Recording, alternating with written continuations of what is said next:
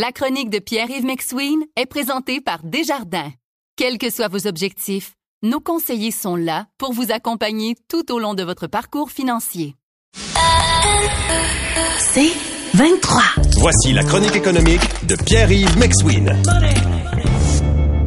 Alors, premier sujet ce matin, le travail des adolescents. Québec qui veut encadrer euh, les ados euh, qui vont travailler comme ça 10 heures, 20 heures par semaine parfois.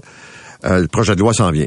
Oui, et avec ce qui coule dans les médias de façon complètement hasardeuse, évidemment, c'est le hasard de la vie, on dit que c'est 14 ans l'âge minimal pour le travail qui serait adopté, sauf exception. Interdiction aux jeunes de, 16, de 14 à 16 ans de travailler plus de 17 heures par semaine et un maximum de 10 heures en semaine. Ça, c'est l'encadrement que le gouvernement veut faire.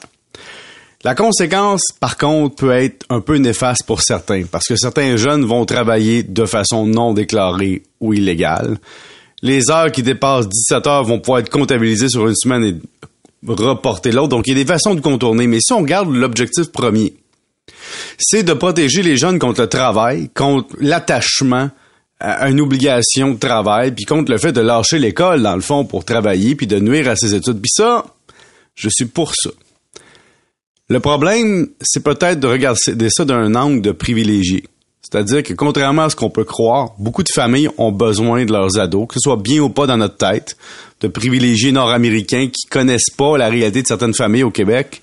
Mais quand t'as 14, 15 ans, des fois, t'es en partie, une partie du revenu familial, même si tu voudrais pas, même si tes parents aimeraient pas ça.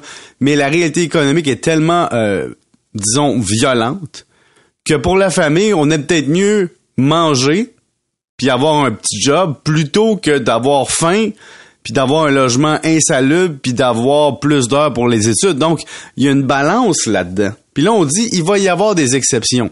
Par exemple, si on met une exception, une exception pour les enfants d'entrepreneurs, Paul, qu'est-ce qu'on vient faire?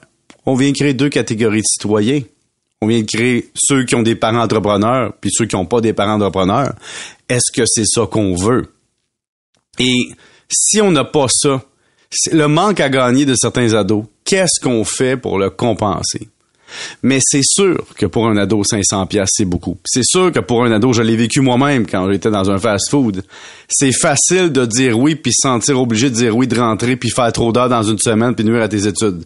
Je l'ai fait. Ça a été un apprentissage difficile. Là. Je trouve ça bien intéressant ce que tu dis parce que euh, il y a quelques semaines à peine, il y a quelqu'un qui a partagé une photo sur les réseaux sociaux, puis c'était une, franchise, là, je pense que c'était Tim Horton, je suis pas certain. Là. Puis c'était des employés, mettons, 13 ans. tu sais. Puis tu as deux façons de voir ça. Tu as les gens qui disent, ben, tu sais, des jeunes de 13, 14 ans qui déjà euh, se défoncent, puis veulent travailler, puis veulent, tu sais, gagner leur vie, une couple d'heures par fin de semaine. Puis d'autres qui ont vu ça comme de l'exploitation d'ados, là. Mais tu sais, t'as raison. C'est d'un côté, on apprend la vie au travail. On apprend des fois, c'est un plaisir. On apprend des choses au travail. On développe des compétences, des aptitudes, la gestion du stress qui s'apprend pas sur les bancs d'école, ni dans sa famille, ni dans une partie de soccer. Mais en même temps, l'enfance a une valeur, puis on en a juste une. Puis il faut peut-être pas la brûler. On a la vision peut-être du travail de mon grand-père qui à 14 ans est rentré dans l'usine de coton puis en est jamais ressorti avant d'être fini physiquement. Ça, c'est une autre époque. On veut pas ça. Puis on veut pas non plus que le jeune avec le travail, nuise à ses études, perd sa valeur, sa capacité d'épargne, de générer des investissements puis devenir un citoyen qui est auto-suffisant un jour parce qu'il a voulu voir 200 pièces de trop quand il avait 14 ans, on est d'accord. Maintenant, est-ce qu'il y a un moyen d'encadrer tout ça pour que les employeurs se responsabilisent dans la protection de l'employé, c'est-à-dire le jeune dans une politique interne, ne pourra travailler pas plus que tant d'heures, devra être euh, supporté au niveau de ses études, c'est-à-dire on va s'assurer qu'il est capable de joindre les deux bouts. On va avoir des horaires flexibles. On va lui permettre de prendre des congés quand il y a des examens. On va, moi, je pense qu'il y a un partenariat quelque part. À 15 ans, 16 ans même, de dire on veut engager des jeunes parce que c'est une, nouvelle euh, main-d'œuvre qui va nous aider mais comprendre qu'on a une grande responsabilité comme employeur d'empêcher ce jeune de faire des choix très court terme contre une pénalité à vie après. Ouais. Et ça, je l'ai vu, je l'ai vécu partiellement, je peux te dire. Moi, le Paul, j'étais incapable de dire non. Mon employeur m'appelait, peux-tu rentrer demain? Oui, oui, oui. Je me souviens d'avoir fait sept chiffres de 3-4 heures dans une semaine. Penses-tu vraiment que j'ai étudié cette semaine-là? Non. Alors, tu sais, il faut aussi protéger le jeune. Mais là-dedans, il faut pas non plus créer une loi très, très hermétique, puis après ça, se fermer les yeux sur le fait qu'il y a des adolescents de 12 ans qui font des gazons, qui gardent des enfants, qui font du jardinage, puis c'est pas déclaré parce que le gouvernement, évidemment, voulait absolument protéger les enfants, donc ils se retrouvent dans un marché parallèle parce qu'ils ont besoin de travailler quand même. Donc, faut pas jeter le bain avec l'eau du bain.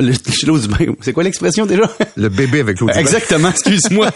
J'étais en train de faire un péroniste ce matin. Ouais. Mais bon, voilà, euh, je trouve que c'est important de balancer tout ça puis de pas avoir une loi trop rigide non plus qui évite la réalité économique des gens. Vous écoutez La Chronique économique avec Pierre-Yves McSween.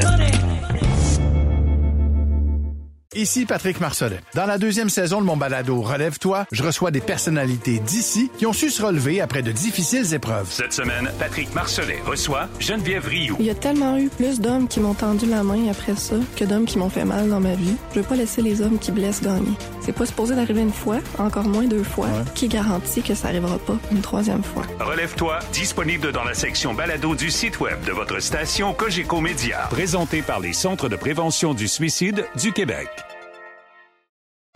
Voici la question comme deuxième sujet. Pourquoi saigner les Canadiens actuellement? On a la réponse de la Banque du Canada. Oui, devant le British Council of British Columbia, euh, on a dit, voici ce qui se passe. Le gouverneur de la Banque du Canada a dit, je vais vous expliquer, je vais être bien honnête avec vous.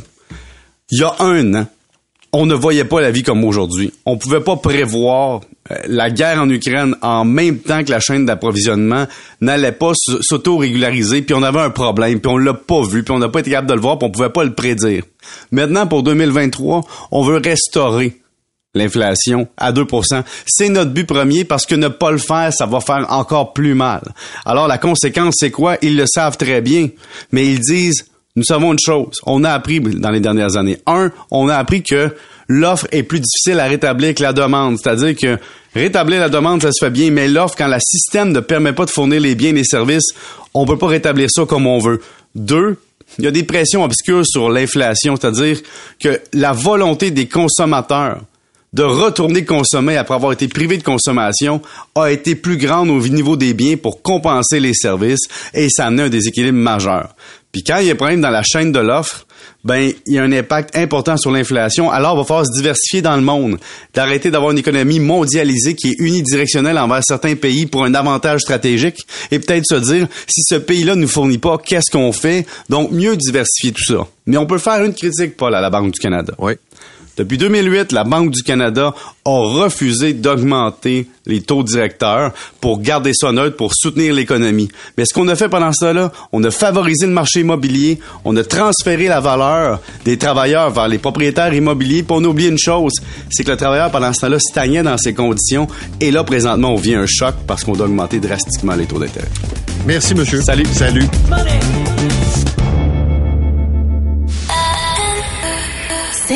23. Recule un peu, recule, recule. Stationner en parallèle, ça devrait être simple. OK, crampe en masse, en masse, crampe, crampe, crampe! Faire et suivre une réclamation rapidement sur l'appli Bel Air Direct, ça, c'est simple. OK, des crampes. Bel Air Direct, l'assurance simplifiée.